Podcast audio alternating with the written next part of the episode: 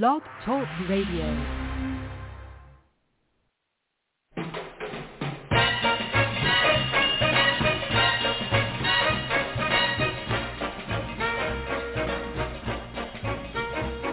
Way down among Brazilians, coffee beans grow by the billions, so they've got to find those extra cups to fill.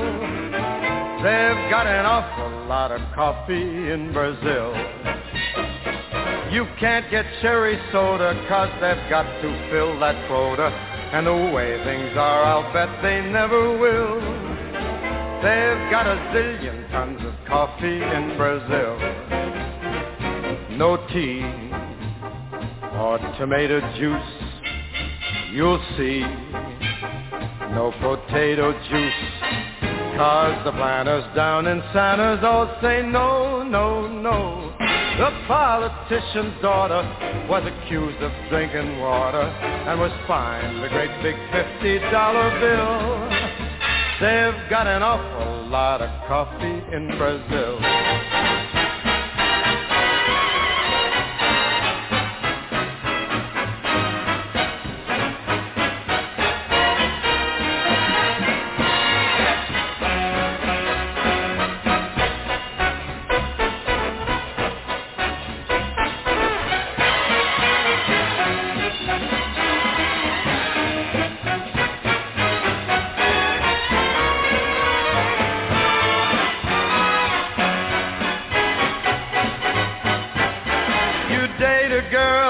Find out later she smells just like a percolator. Her perfume was made right on the grill.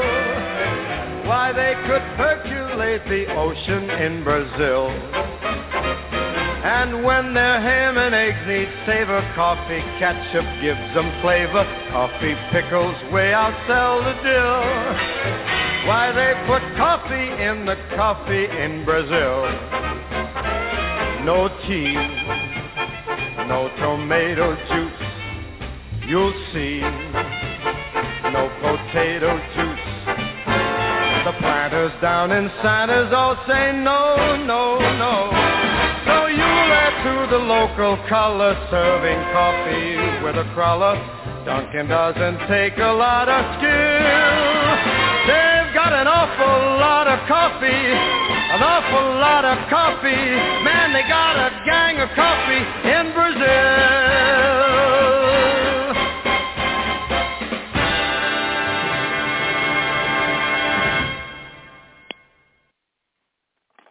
Hey, welcome everybody. This is Jorianne, the Coffee Psychic, with your Psychic Connection right here at Blog Talk Radio.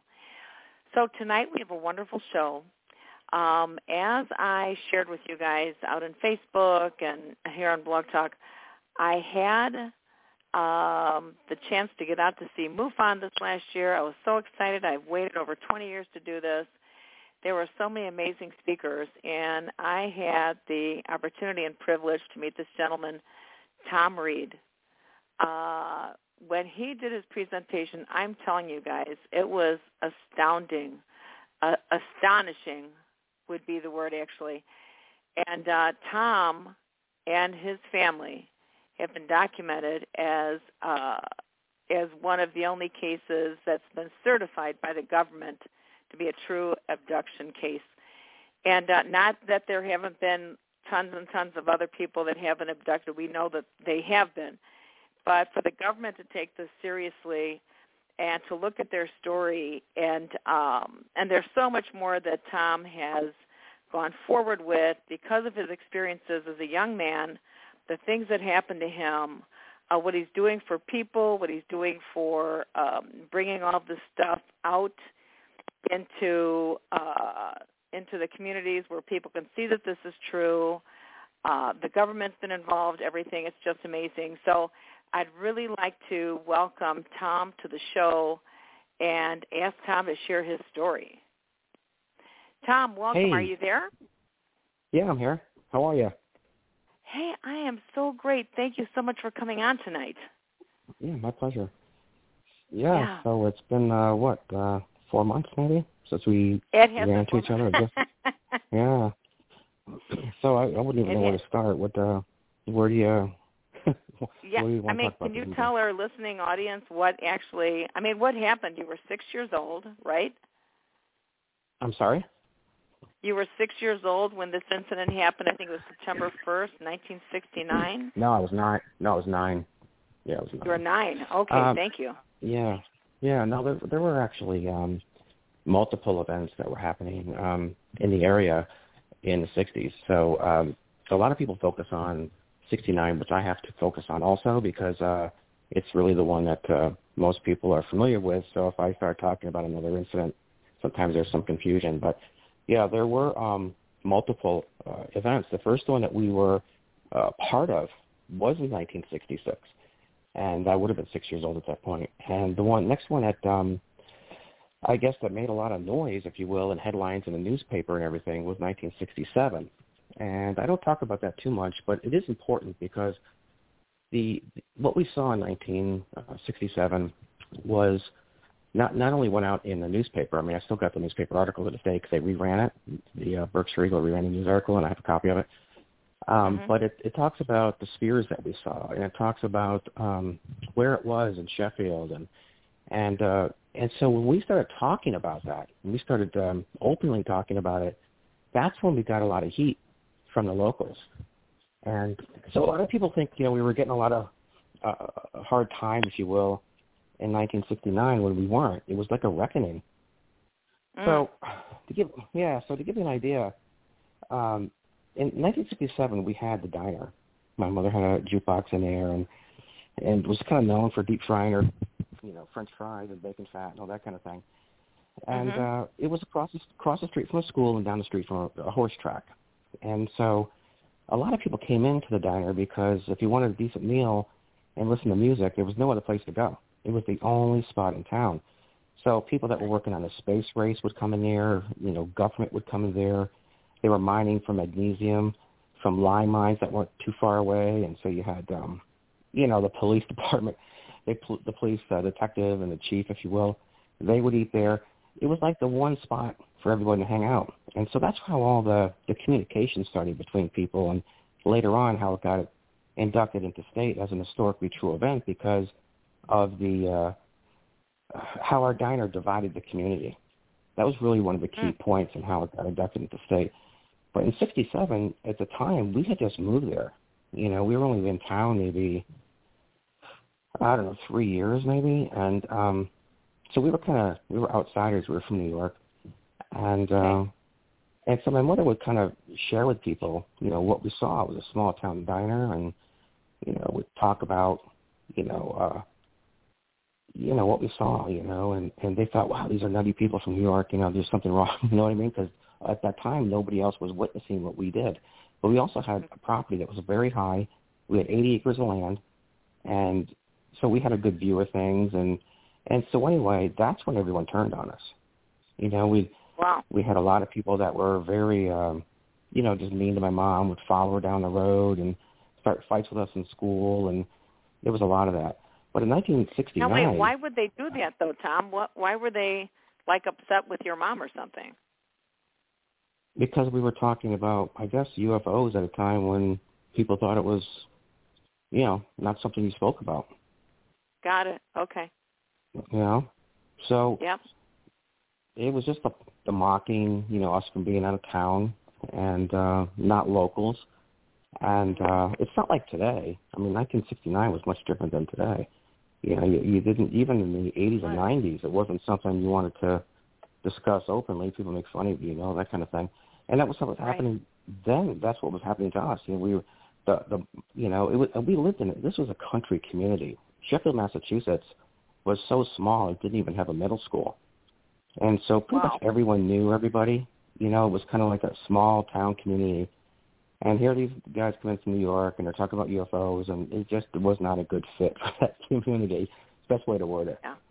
But in 1969, it happened to be a holiday, so a lot of people were were outside, and with that, a lot of other people actually saw much more than we really did the first time around, if you will, or second time around.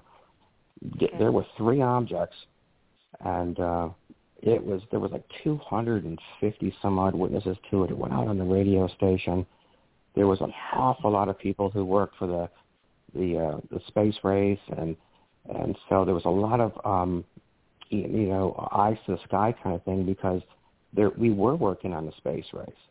There was Mhm. like hundreds of millions of dollars that was filtered into the Berkshires in Massachusetts back in the day, uh, as NASA used to be in Boston. And so you had Sprague Electric, you had General Electric, um, you know, Command Aerospace, uh, Sikorsky. Um, Sprague Electric is actually the company that made the Goodwill message that went to the moon. And the people that made or forged that uh, medallion, if you will, those people who worked at Sprague Electric, uh, they worked on the space race, ate in our family's diner. So Wow. they knew my family. Yeah. Mhm. It was, a- and so that medallion was given to NASA and placed on the moon along with the flag uh, just six weeks prior to our incident on September 1st. You know, so that medallion that was made in, you know, down the road from our restaurant is now on the moon. Wow. And the people who worked on it, you know, listened to the music in our jukebox. And so, Mhm. so with that, from 67 to 69, that is when a lot of them came in our, our restaurant, in between that, you know, that window. And so that's when Mhm. all the talk came up. That's when everyone was talking about things, you know, you know, the, so we were, we saw something, we talk about it. The locals thought we were crazy, but those working on the space race, they weren't, didn't think we were so crazy. You know, they're like, there is something going on, you know, we're not alone kind of thing, but we're still trying to beat Russia to the moon. And so there was a lot of that space talk with the people that were kind of came in from out of town to work at these manufacturing facilities. And so that night, on September that September first night, we're on our way home, and uh, so we we had a chef, uh, our, our cook, chef, whatever, was working late. We had to, re, you know, let him go home. It was a holiday, so we were working till like nine, and uh, sent him home and cleaned up, and we're taking a shortcut to our house, which took us through this old covered bridge in Sheffield. And um, as we entered the bridge, uh, you know, it was kind of a it was a very hot evening, like it was abnormally hot, and uh, Mhm.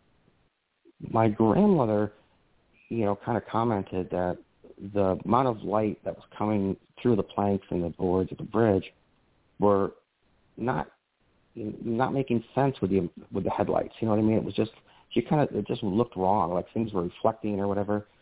And Mhm. as we came up the other side, I had was giving my brother a candy, and my grandmother turned around and said, "Oh, you can't give him that. You know, it's uh, you know, he could choke." And when she did, we saw this sphere, and again, it was probably the size three or four times the size of a Volkswagen Beetle, and it rose out of the water.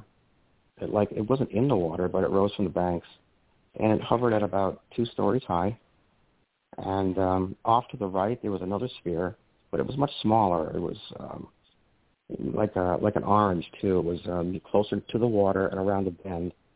And my brother Okay. had seen that first because it was on his side of the car in the back seat. And so we kind of split them as we went down this dirt road. We kind of like went right between the two. So like one would Mhm. have been maybe at um, seven o'clock, and the other one was kind of at maybe from our car maybe three o'clock.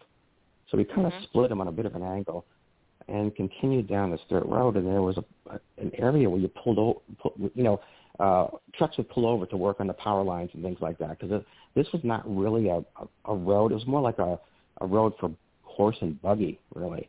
But you know, Yeah. so two cars, if they came towards each other, couldn't get around each other. So there were these little areas where you could pull off to the side to let the other car go by, and that's where he pulled off. It was near a telephone pole, so it was like this little area where you could get off the road. And we parked there. The car was running, the headlights were on, and we were all like looking out the windows to see where these things might have went because as we split it, there's a lot of trees and you couldn't really see anything. So we're like looking out the window, like, okay, where'd it go? You know, that kind of thing. You see anything over there, Matt? That kind of thing. And that's Mhm. when my mom was the first to notice that there was this huge, like, disc hovering at like three stories, and it was the size of a football field. I mean, this thing was huge. And I've gone back several times, and we looked at the tree, looked at where the telephone pole was in conjunction to where this thing was hovering, and it was at least a 100 yards. And Jan Green used to discuss this in um, Unsolved Mysteries. You know, she Mhm. said the same thing. I mean, it was so friggin' big you couldn't even see it from end to end. Wow. And um yeah, it was this was big. This isn't like some fairy tale nonsense. I mean, this was right there. It looked iron. It looked like it was steel. It looked it had a pewter and goldish swirl to it. Uh, the the middle of it had lines in it. It looked like the skin of a snake around the middle of it, and it was Wow. very very fat. The top and bottom were very narrow, but the middle of it was fat. So it it was and so to give you an idea, it would be like um if like I've mentioned before, like two turtle shells. If you took the two turtle shells and sandwiched them together, it had that Yeah. kind of hard, you know, kind of this dark uh, look to it along with these lines, and that's what it looked like. But to give now, I've said before that it had like lights, right? You could see a light from it. It didn't have any like floodlights that shot down to the ground. It didn't have any any like beams of light coming out of it itself. It was the shell of it just kind of put off like this reddish tint. And the back of it, or I say the back of it, but the left side of it didn't put out any light. But the right of it kind of put out a sheen. And that's what my mom saw because it was probably hovering there for a while, and then the sheen took over it. So it was like the the entire first half of it or a third of it. It was almost like someone just flipped a like a dial and and turned it red Mhm. you know, so you, so it, was, it lit up, and then you could see the whole thing. And, And so this was this separate. Thom. This yeah. big thing was separate than the first two that you described that you guys caught a view of. Yeah, there were three objects. Wow. But Wow. I showed that in uh, this in my comp in, at uh, MUFON. I showed like where we were, how we came out the bridge, and we split the two spheres, and and how that we were actually in the middle of like three objects, like like in the middle of a diamond, you know, a pyramid, if you will, right smack in Yeah. the middle. And and so the first the sphere that first rose from the water, and I, I don't think it came out of the water; it just rose from the banks of the water. That also had light to it. That was like a two watt bulb you know, is the way I word it, like a very crisp ball.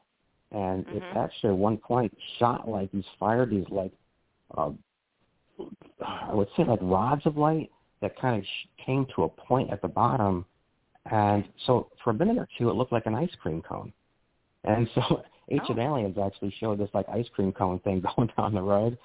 But Yeah. it, it did only what when we saw this thing move, it we only moved maybe I'm going to guess 30 yards, and then we could we never saw it again. And the orange Mhm. one we only saw for like 30 seconds or so, and it was gone because that was sitting and we drove by it. But this thing, we sat and we looked at this thing for a long time. I mean, we when I say that, I mean a good three or four minutes. I mean, we were just staring at this thing. And what was kind of strange too is all of a sudden now we started to feel very different. Um, like Okay. like a pressure change, like if someone holds you underwater, like deep underwater. Mhm. You know, you, you you've got the the pressure that's on your chest, your pressure in your ears. You know, you it's like you can only get down the water so far before you, you feel uncomfortable, like your head's gonna pop. Totally. You know what? I'm, yeah, it was kind of like that, and um, Mhm. but not quite that extreme. And then there was this tapping sound. Like I, w- I had an MRI once, and I heard the boom boom, you know, tapping sound of an MRI.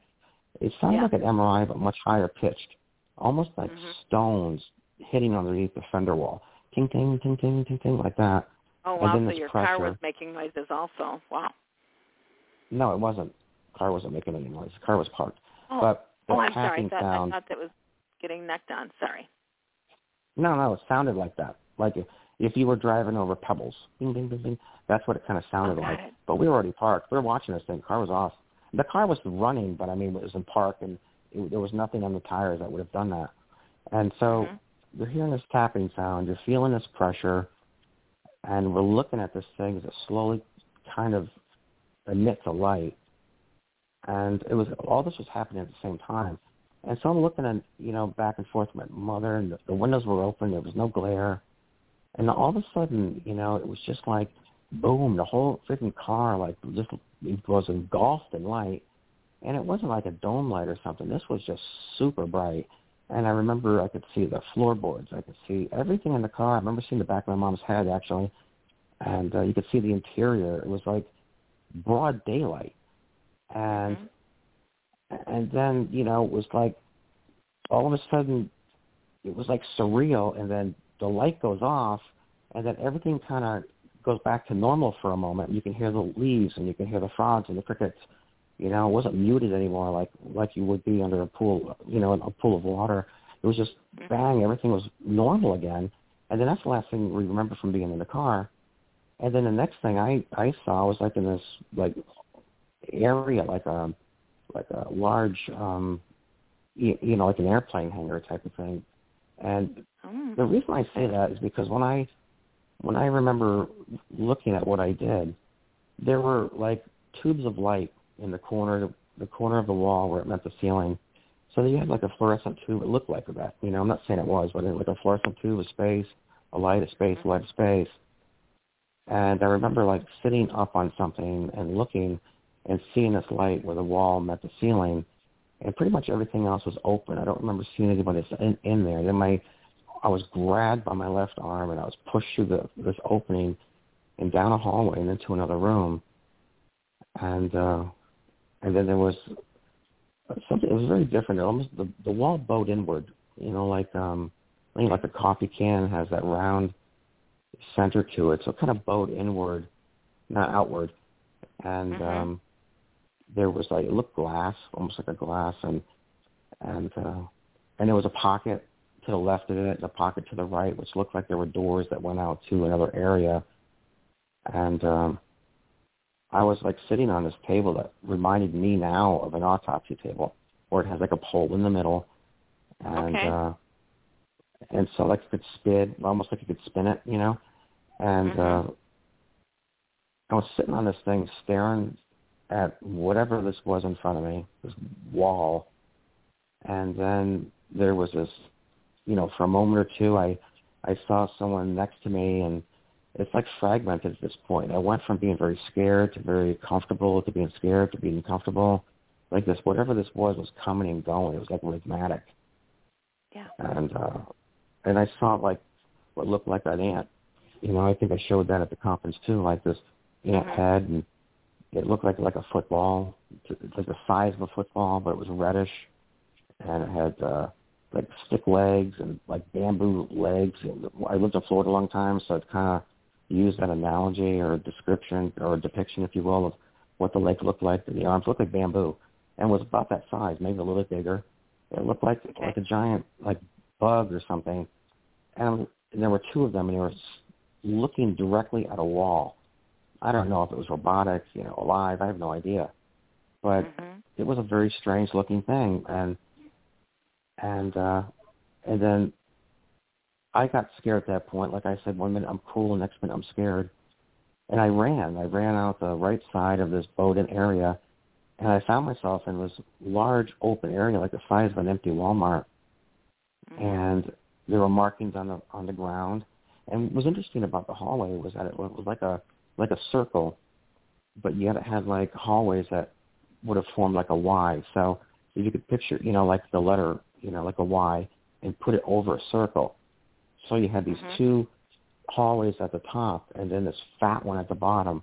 And I always thought maybe it was like to govern traffic, like you could come in one area, you know, because one was thicker than the other. Like maybe this whole thing was a way of of handling a lot of traffic, um, or for people walking or vehicles or something. I have no idea, but it was just big, empty, and odd looking. And I got grabbed. I got brought back into the room. I could hear my mother screaming. I could hear her calling my name. I could hear voices. Mm. And uh, I'm assuming it was my mother. I don't know if it was for sure, but it certainly sounded like her. Mhm. And uh, my brother went through something very similar to me, but he wasn't next to me. I never saw him there.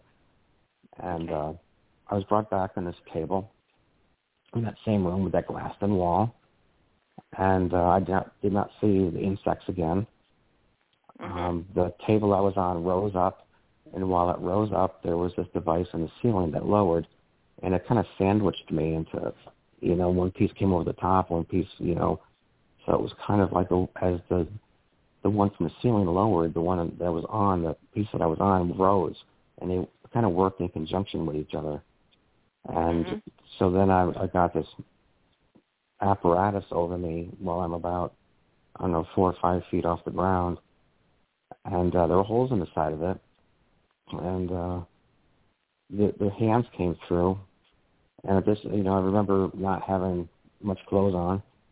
and uh, there were these things that were um, put on my skin, like adhered to my skin. It looked like um, large black raisins, and wow. uh, they just would put them on my skin, and, and I laid there, and uh, I don't know what was in it, but I think my body either absorbed something or, um, you know, they extracted something from me. I don't really know, you know, what happened there. But um, were you really feeling out. scared at this time, Thom? I mean, were, do you remember being scared during this this period? Well, not so much. I was kind of coming in and out of different moods and fears and and um like a placidness and uh you know throughout this. But yeah. at this point i i basically just stayed there. I i, I remember i could I, I remember looking over my body and being able to see that this apparatus or this cage type of thing that was over me was not that tight to my body. Mhm it just wasn't. Like i i i asked myself you know why didn't i run again you know and I don't know why because I it, stayed about maybe six to eight inches above my chest, and um, so I must have just been kind of, you know, out of it, you know. Um, yeah. Yet I remember, just like the car, you know, and other times when this would happen, my mother would would see my my brother's nice, you know, my face and say that, my God, you were like placid, you weren't responding to anything. Yet when we spoke to her later, you know, we remember clearly. So it's kind of like, you know, we're alive inside, but our bodies aren't. I mean, almost like yeah, your mind your mind is going, but you cannot, um, but your body's not responding. Or um, at certain times, like my mom would try to talk to us, we wouldn't answer her, and then she'd grab us and take us into the house. But um, you know, we remember that like it was fine, but, in, but when she retells it, it's like we were just like mannequins, you know. Mhm. And we were, and so that's kind of I think what happened here. You know, we, uh my brother and I were just, we went through the same thing but in different rooms. And he had a brace Okay. on his leg because he had a club club foot. He remembers a lot of attention to that, and and um, wow. but yeah, well, so we got when we um ended up um I, I guess back at the car, we you know my brother's head was on my leg. I was passed out. My mother was passed out. My grandmother was now in the driver's seat. And so this what I'm going to tell you now came from my parents, most of my mm-hmm. grandmother. So so here we are thinking like what just happened, right? My grandmother's like, you know, did this just happen? You know, you're you're struggling with what the hell was that? Well, she's in the driver's seat, and the car is now off, and the headlights are off. And when we saw the craft, we were looking at this craft, The car was running, and the headlights were on. So the, the ignition was on, the lights were on, the engine was running, and now she's back in the car, and she's in a different spot. She was in the passenger seat, but now she's in the driver's Yeah. seat. Uh, Yeah. and so weird, right? So the car's now off. The keys are still in the ignition. And so she starts the car because she doesn't know what's wrong with my mother. You know, we're not responding. And so she takes the car, she goes down the road, turns around, and goes back to town for help because town was only like a mile away where our house is like four miles away or even five miles away. Okay. So she goes Mhm. back to town thinking maybe 15 or 20 minutes had passed. When in fact, it had been three hours. When she, it was almost 11. We had left Wow. at like 8.30. So Wow. when she goes to go back to town, she misses the the intersection, if you will, to get into this area where the shops are, kind of like a green, and had to kind of come in. You know, she was in a, so out of it, she went right by it. Turns around, comes back, and parks in front of Silk's restaurant, um, Sil- Silk store, which is, by the way, still there today. You can get sandwiches and things like that, but it's not. It's more of a convenience store. Back then, it had bicycles and strollers. It was like your local, you know, play like your local general store. Okay, that's really what it was, Yeah. a general store. and she gets out of the car, opens up, you know, the driver's door, which was right next to the entrance door. So she had pulled up where the driver's door would, you know, open right into their entrance door. So she gets out, she starts walking inside, and I'm coming to about the time that she's getting into the store, and I see her, and I'm calling my mom, trying to. My my brother's passed out, his head's on my leg, and and so no one's responding to me either, and I don't know what the heck's going on. And I'm starting to have all these memories and thoughts about what just happened. So I'm like, Nana, Nana, Nana, you know. And she never even turned around to acknowledge me. She just kind of walked right in, and uh, she walked right by the clerk and went straight to the back of the store, and for whatever reason, got like tangled up in like bikes and strollers, like she didn't know how to get up, like get back to the, you know, like she just was so confused that she got lost in all this.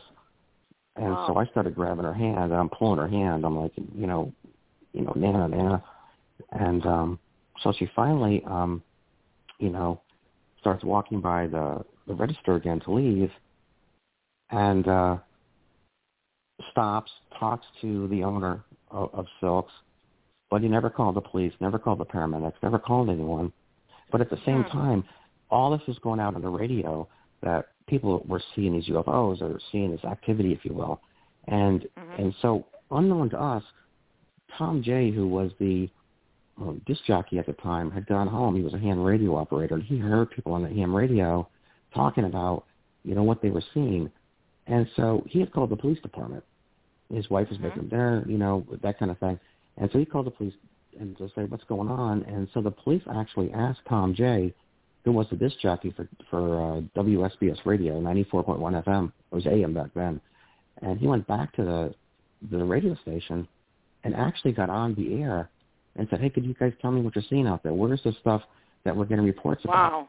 And there was also mm-hmm. an event going on at Jug End Resort where you had like a semi-professional golf tournament, and uh, and so they had witnessed this too, and actually had called in uh, to the police and so on and so forth and called the radio station to report what they were seeing, which was this craft pretty much right over a diner.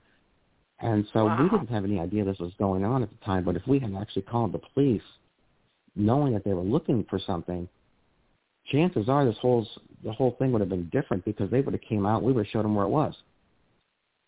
So we didn't really know at the time that they were looking for this thing. We were so out of it, if you will, and shaken and you know, this surreal thing that just happened. We were trying to deal with that as a family. And mm-hmm. my, we're all looking at each other like, what just happened? Because we all kind of came out of this thing at a different time, which is unusual. A lot of people say, you know, they come all out of it at the same time or what have you, but we didn't. We all came out of this at like within like three or four minutes of each other. And so I'm I'm kind of coming to now. I'm kind of getting my my bearings together, and we're she's still talking to the clerk, but he knew something was wrong, but I don't think he ever told her. And we got back in the car and left. And the next morning we opened up the diner, like like everyone else, you know, going to work, right? Get up, you go to work anyway. And as we got in, my mother had turned on the radio, and sure enough, they had a bunch of people calling in, and they had replayed things that, um, you know, people from the day before had had said, like, hey, you know, we saw this over this area, and and uh, so-and-so and I saw this over the lake. And so Tom J had played a lot of the conversations that people had, uh, that he had recorded the night before when he had called in the, uh, to report, report something. And so this is why I think it was such a reckoning for us because at that time, no one had believed us because that incident took place in 1967. You know, we, yeah. we were like ostracized for that, right? We were like, you guys are nuts. But now that this was coming over the the radio, and mm-hmm. so many other people had seen it in a small community, you had like the locals going, "Oh, that's Billy. I know Billy. You know, I know Susan." And you know, using those names as just a you know, like kind of like a simile similar metaphor, but but um, you know, they they were recognizing these people that were calling in, and mm-hmm. so uh, and some of the people in the restaurant had actually seen something too. So now, you know, these locals are going, yeah, well, yeah, I saw something last night too. I don't know what it was, and so suddenly we weren't the crazy ones anymore. You know what I mean? Suddenly everything changed, and you know, the people were actually apologizing to my mother. Maybe not that day, but over time, you know, I'm sorry we didn't believe you. You know, yeah. you know, listen, you know, we get it now. You know, on behalf of my brother, I apologize. It's kind of one of those things, and mm-hmm, um, mm-hmm. and so that's kind of what that life. There was so much that we saw and so much how that affected us. You know, we I used to sit on top of my parents' stable where they had horses, and I would just look out over the fields and and and feel like I belonged out there. I didn't belong where I was, and and I used to picture wow. this fork in my head, like you know I should have been I should have gone right instead of left, you know, and and I just realized that everything that I um or I surmised at the time that everything that I was taught to that point, you know, wasn't true. You know, I was in church, right, and and, and I it kind of challenged my beliefs, and, and I used to be an altar boy actually, and um, you know, I was oh, like, wow. there's no way, you know, we're uh, you know, we're from, you know, we're all part of a bigger picture type of thing, you know, yeah, and um, it was tough to to deal with that, and then to you know go to school and and um, it, it was just very difficult. I mean, it was it wasn't 2022. You know, it was 1969, and and um, yeah. a lot of people are just very very stuck on on what they they believe and what they want to believe, and and um, you know, it's not like there were, like I said, there were no rock and roll stations that you could tune into. There were there was only one newspaper, you know, one radio station. Um, we didn't maybe three TV stations on your television that were practically in black and white, right? So these are times when people that lived in rural areas, they didn't, you know, they weren't very informed, and there was no way to get informed. And all they knew was that, you know, if they said something stupid or did something dumb, the neighbor was eventually gonna, you know, call them out on it. It was kind of those that type of thing. So, um, Mhm. yeah, the sighting, um, we didn't realize it either until much later that, you know, it was seen in Pittsfield and Stockbridge and Lenox and Connecticut, you know, Great Barrington. And something else about, um, you know, uh, Unsolved Mysteries was that when they showed, um, and your listeners probably, you know, would that have seen the, the episode, remember the officer looking through the the book, right? Say, oh, were the reports Mhm. from 1969? Well, I want to tell you something. This is how crazy and how ridiculous, um, you know, Unsolved Mysteries treated this.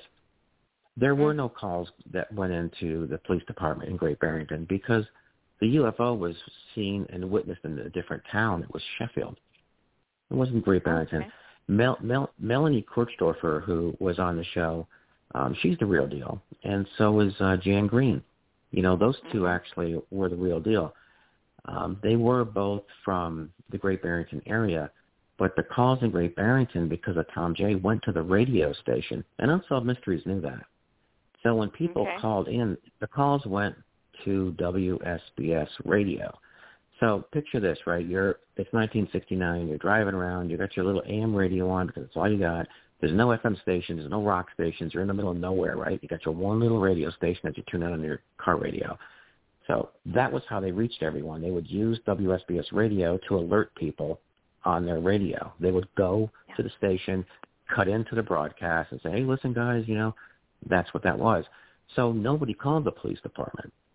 And so with that, they did show um, Galata, the, the son at the gas station, who pointed to his father on a painting or something. I think it was a black and white, uh, maybe a fishing trip or a hunting thing, whatever it was, and and Mhm. mentioned that yeah, we were we were told to go to the fields because a a UFO was landing in the fields out here. And um, wow. I, you, did you see the episode? I I have I was watching some of your I was watching some of the videos, and uh and it was I didn't I don't know that I saw that that specific one, but there was a lot of stuff that I was watching, and the stuff that you had gone through and stuff was just amazing. Yeah, and Did seeing some so of the other people that have been out there and stuff. Yeah, So you didn't see the episode that's on Netflix right now? I don't know. I didn't see that yet. I'm going to, and Okay. I, I'd like uh, to Oh. invite our uh, our listening audience to definitely check into that because you've Okay. been uh, featured on many different uh, TV shows and everything regarding this. Yeah. Yeah, what Netflix? The one on Netflix is still still there, and you can still see that one. And um, Okay.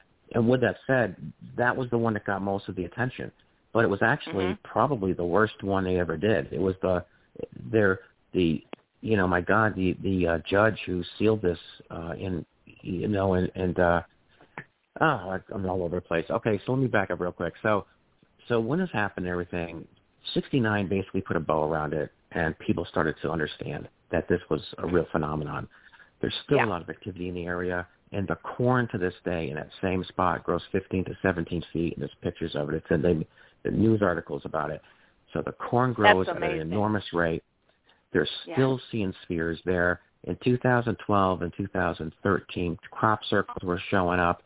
This little town in Sheffield, Massachusetts, is exploding with activity, and you know, so to And also, by the way, I've never said I was abducted. I'm making that real clear. I've never once said that in my life. I was removed yeah. from the vehicle. I was taken from the vehicle.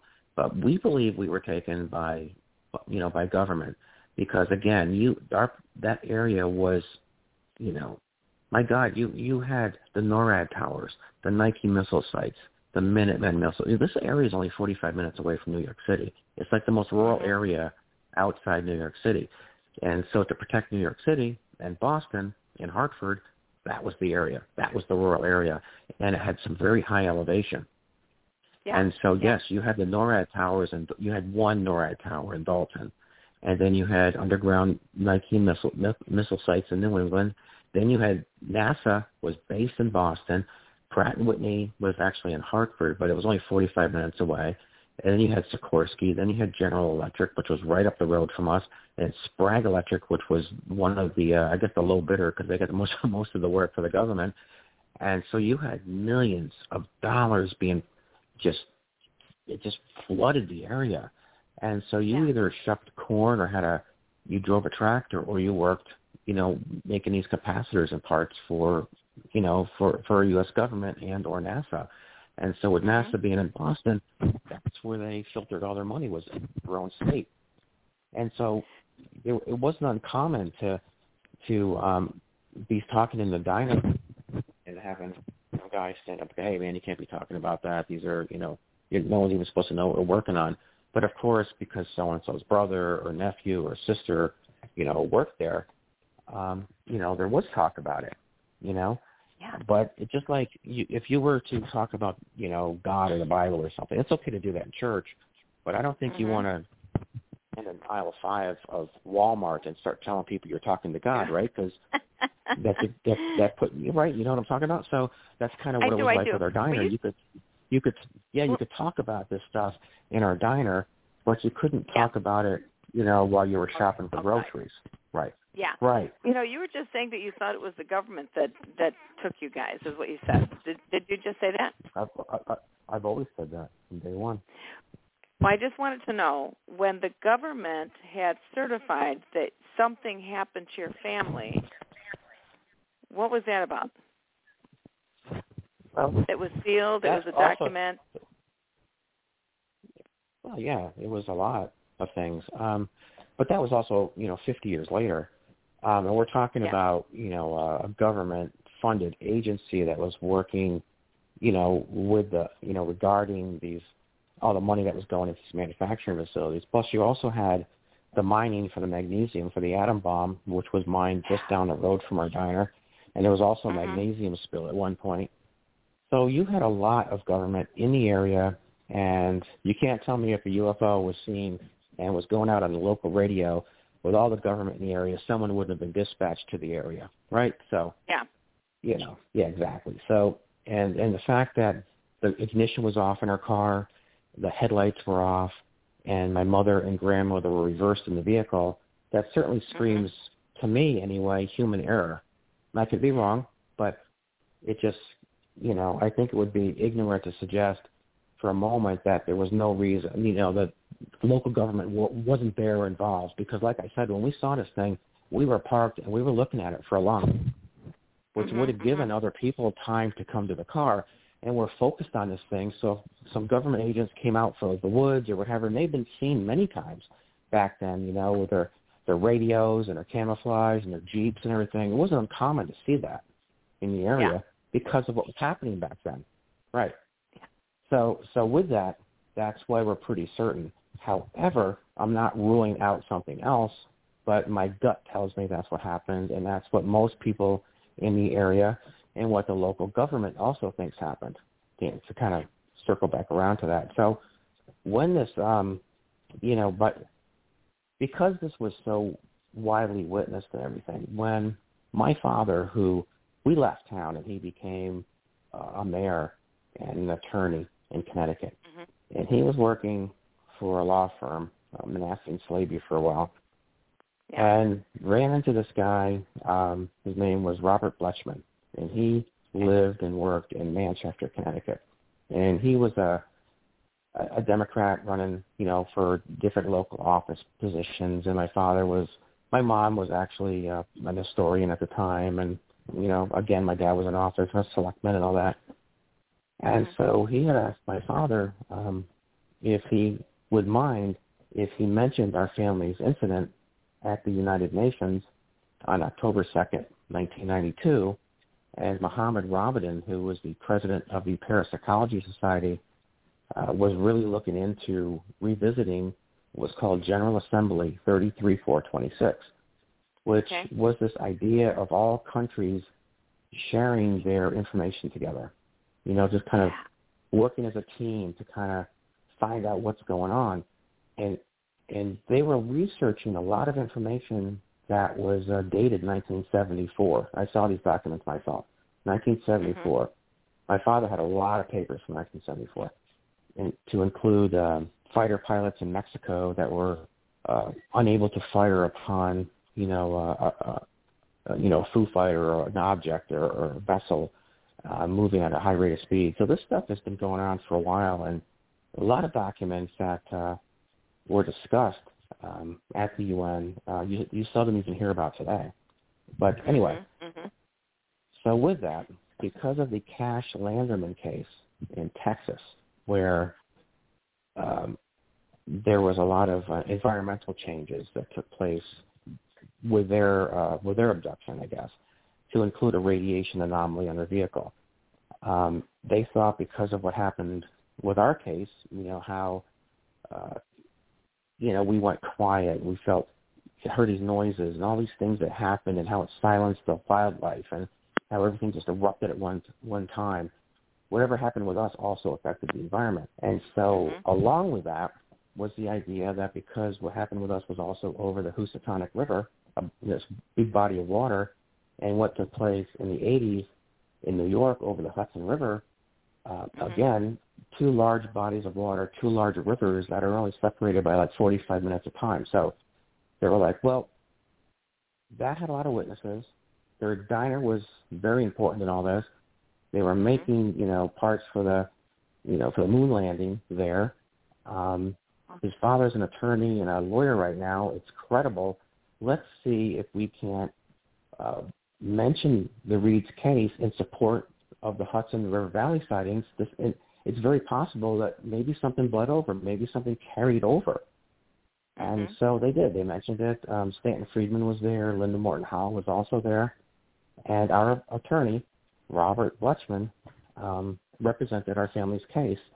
And to make it legal, we issued him a check for $500 so that he was legally bound and um, was limited to what my father said was okay to talk about because he had aspirations of other positions too and didn't want to go too far with it.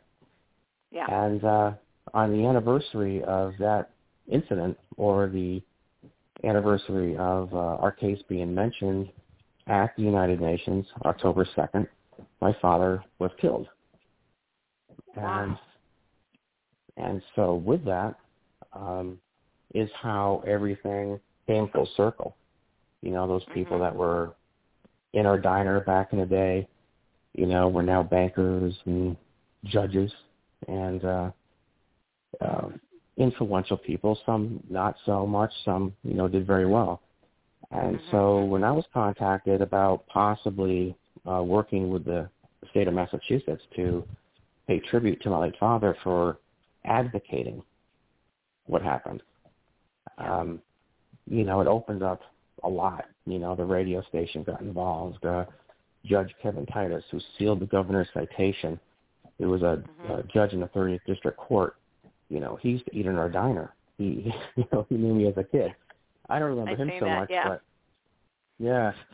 And so I get this call from the historical society, and uh, and they're like, uh, "Would you take a polygraph test?" They wanted to start with something, so I took a polygraph. Wow. And then okay. a law, then a law, yeah, passed it, no problem.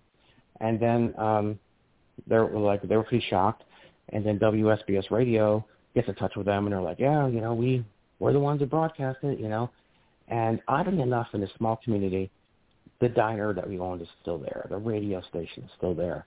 Um, the, the the mining for the magnesium is just a big empty pit right now. Um, Wow. it's still it still looks a lot like it did 50 years ago. Aside from Mhm. a couple new homes, that's about it. It looks much the same.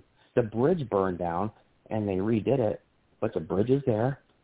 And Melanie Kirchdorfer still is there.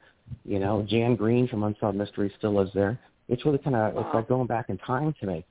And so so anyway, how this thing got inducted, right? So the um you know, the the city um contacted me and said, Well Sheffield really doesn't have much of a historical society, but Great Barrington does, which is why I think Ancient um, Ancient Aliens and a few others and Unsolved Mysteries focus on Great Mhm. Barrington Police Department because the Great Barrington Historical Society inducted it on behalf of Sheffield because Sheffield didn't really have an historical society. So that's how this whole thing gets mixed up. You know, Okay. it's like living, in, yeah, it's like living in a town that doesn't have anything, so everyone references the larger town next to it, kind of like Roswell. The the, Ros, the Roswell incident didn't happen in Roswell, It didn't. and Where did it happen? she'll tell you she's on hold. Um, but, uh, yeah, it's up the road. Same thing with us. And oh um, wow. Oh wow. And so when so when the show when the shows come to do you know to interview people, they actually go to the wrong town. wow. You see got what I mean? it. Got it. So anyway, so, You know, but so they did recognize you guys with a with a monument also. And I is that is that what's called UFO Park out there? Yeah.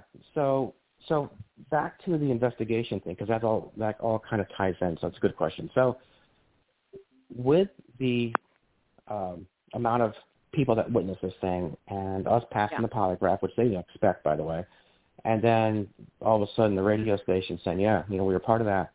Um, they started to. They hired a. There was an attorney that got involved, and it was the Kessler Law Firm. And so um, Debbie Kessler was the one I was dealing uh, dealing with. It was actually her husband's law firm, and Yeah. she was collecting a lot of information and validating things to see if what they were going to submit to the historical society was actually a source document. Was it actually a real document? You know, and Mhm. um, and so with that, she collected an awful lot. She actually worked with the um, Roswell um, Research Library, and um, to see what she could find there, along with a couple other places. But they definitely mined a lot of information from the Roswell Research Library um, in uh, Roswell, New Mexico. That was actually, um, you know, they work hand in hand, I should say. Ben Hansen, who you know everybody knows from the TV, you know, the Travel Channel and and uh, Fact or Faked. He's actually a, re- uh, an FBI agent. He left the FBI, but he was an FBI agent. So he kind of had some pull. He got involved in it. And so with that, there was also, um, you know, my father used to take me to the governor's mansion. When he spoke to the Mhm. governor, I'd sit in the kitchen and have coffee while he met everybody and talked with talked things over with whatever it was he was going over at, in another room. And and so Tr- Senator Christopher Dodd um, knew my father. And so being politically connected a little bit, I think that really launched the interest in this because there were an awful lot of people that were children in our diner that Mhm. were now uh, affluent. And they were all like, Yeah. no, this happened. I saw it myself, you know. I know what happened. I lived here back then. And, and so that really pushed the Historical Society more and more and more. And the more they looked into it, the more they found. And it was like there was no turning back now. And uh, Yeah. And so with that, um, you know, uh, the Historical Society decided to vote on it. And they said, you know, would this stand up in court? Well, he passed his polygraph test. There were markings. Um, the radio station remembers broadcasting it. They actually redid the broadcast in the 80s, so it was actually fresh in a lot of people's minds that they just reheard it. Um, Mhm. you know, the fights and the and the police reports that took place in our diner. I mean, there was there were police incidences. You know, when someone gets into a fight in a diner, there's a record of that. Said it was a Mhm. paper trail, and it went before the United Nations. You know, all of it. Wow. And so they Wow. so the way to get it pushed eh, through as an historically true event, they had to determine whether or not, just like Billy the Kid altered the railroad, did Reed's incident alter the community? Was it so profound that their incident changed that community forever? Because if you change a community forever, that's historically true. Yeah. And so that's how they got it pushed through.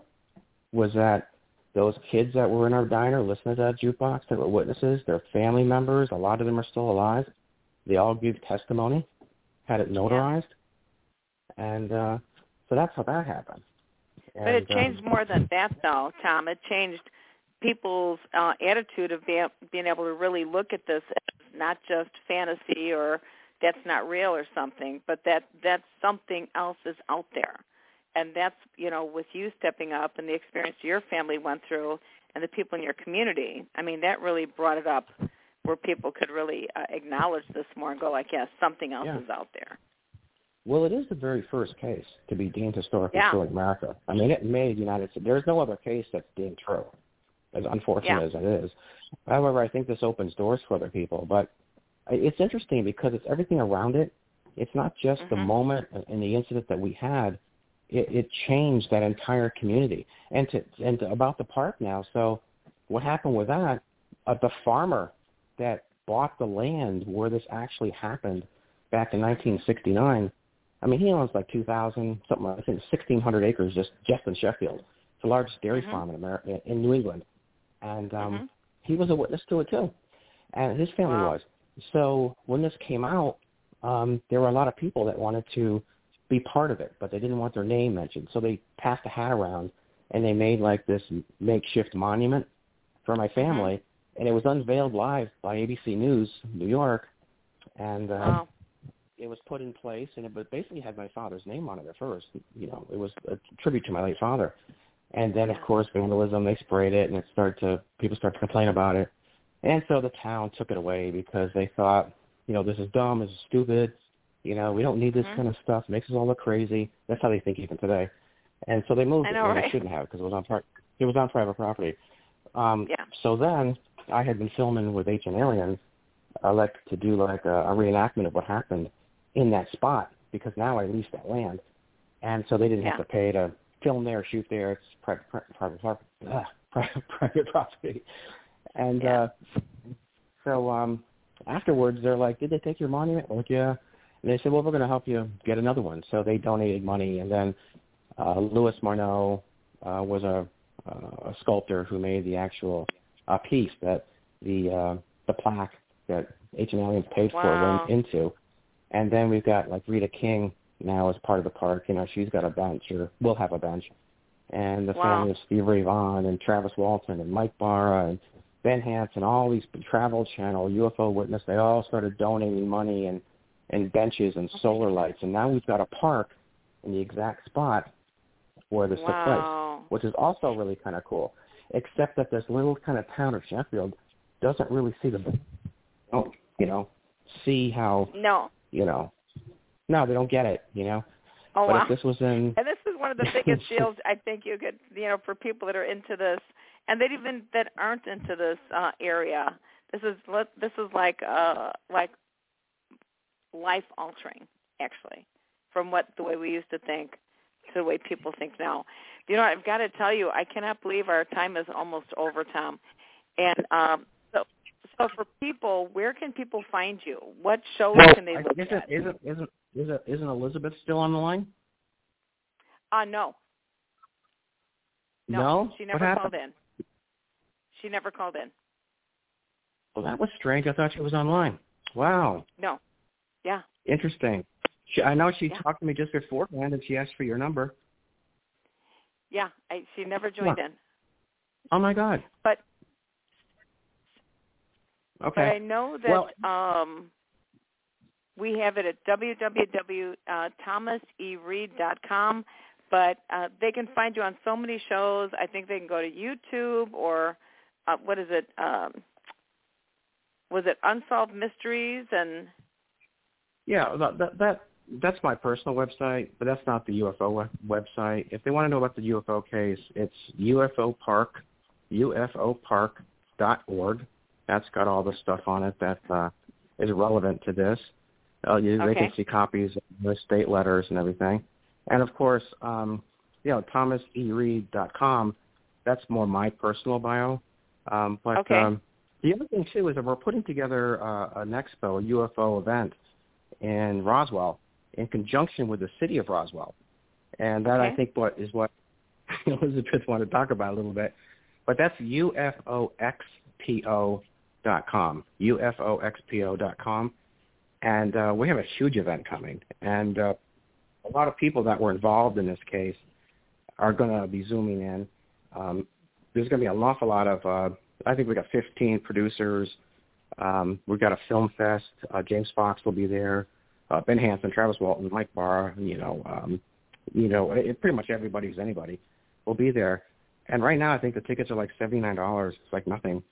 And um, wow. It's there's going to just be an off. Uh, Tyrone Vaughan is going to, the nephew of Stevie Ray Vaughan, um, is going to raffle off a guitar, and BB King's daughter, Rita King, who wow. sponsors our park, is going to be saying a few words. So it's a pretty big thing. Um, there's going to be like 40 vendors. It's going on for three days. It's a combination of film fest. There's going to be cosplay girls there. There's going to be, uh, you know, films being shown on the outside of, of buildings, um, you know, next to like beer tents and stuff. And it's mm-hmm. going to be, uh, uh, you know, the R2D2, the, you know, kind of thing, the robots in there, and and it's going to be, it's huge. It's going to, we're, it's the Roswell Convention Center, and it's March when, 10th, 11th, and 12th. I'm thank sorry. you. I was going to ask. I was just asking March 10th, 11th, and 12th. And what's that? What's Yeah. that uh, website again that they can go to? Uh, well, for the event. Okay, but it's it's spelled differently. It's U F O X P O dot com. It's Got not it. EX. It's yeah, and then the park is UFO Park dot org, and you'll actually see the whole incident. Um, you know, with the uh, unveiling of the monument and the ABC News uh, team that filmed it. You'll actually see that, and there's, I've got those links there as well as the Ancient Aliens uh, uh, piece where they um, actually went right down the road where we, you know, where this happened and walked with me through Mhm. the bridge and um, and did a reenactment. I mean, that's on there. I watched that. So this that was so cool. Yeah. Yep. Oh, you did see Yep. that? Okay, cool. Yeah, they Yep. did a good job with that actually, except they made it look like an ice cream cone. There you go. well, you know, I'd love to. I'd love to ask if we could be on again, and then we could have uh, Liz on, and then we can talk about the Roswell Museum and everything else like that. Would you be interested in coming back on, Thom? Oh, sure. All right, beautiful. Then we get Liz on. That'd be Yeah. fabulous. I just want to thank you so much for joining us tonight because your story is phenomenal. To me, it really is. It's more of an earth-shaking, eye-opening, uh, big event which really changed uh, changed the world. So uh, thank you really for coming on and sharing your story with us tonight because um, I just find it amazing, really amazing. No, absolutely. And I, I guess I kind of took up a lot of time here. Uh, just kind of, I didn't have time to take any questions from anybody, or, um, but I, I can do that if you have a minute, or were you running over time, or does it look like we're, we're up? We're we're actually be- up on time right now, but uh, we could have Okay. we could actually have you back on and um, Okay. and do this again if you're okay with that and get Liz back on. That'd Oh, no. fabulous. No, that's fine. I just didn't know if we had time to take one question or not, but I guess time's up. So I Yeah. will uh, just give me a time, and I'll come back. I'd love to come back and, and uh, fill everybody in and, and uh, maybe cross some T's and dot some I's and have Elizabeth on. So thank you so much, Fabulous. uh, and have a great holiday. You too. Thank you, Thom. Have a great night. Right. You too. All right. Thanks, everyone, and uh, thanks, and make sure you join us again next week here at uh, Jorianne the Coffee Psychic. This is your Psychic Connection at Blog Talk Radio. Good night, everyone.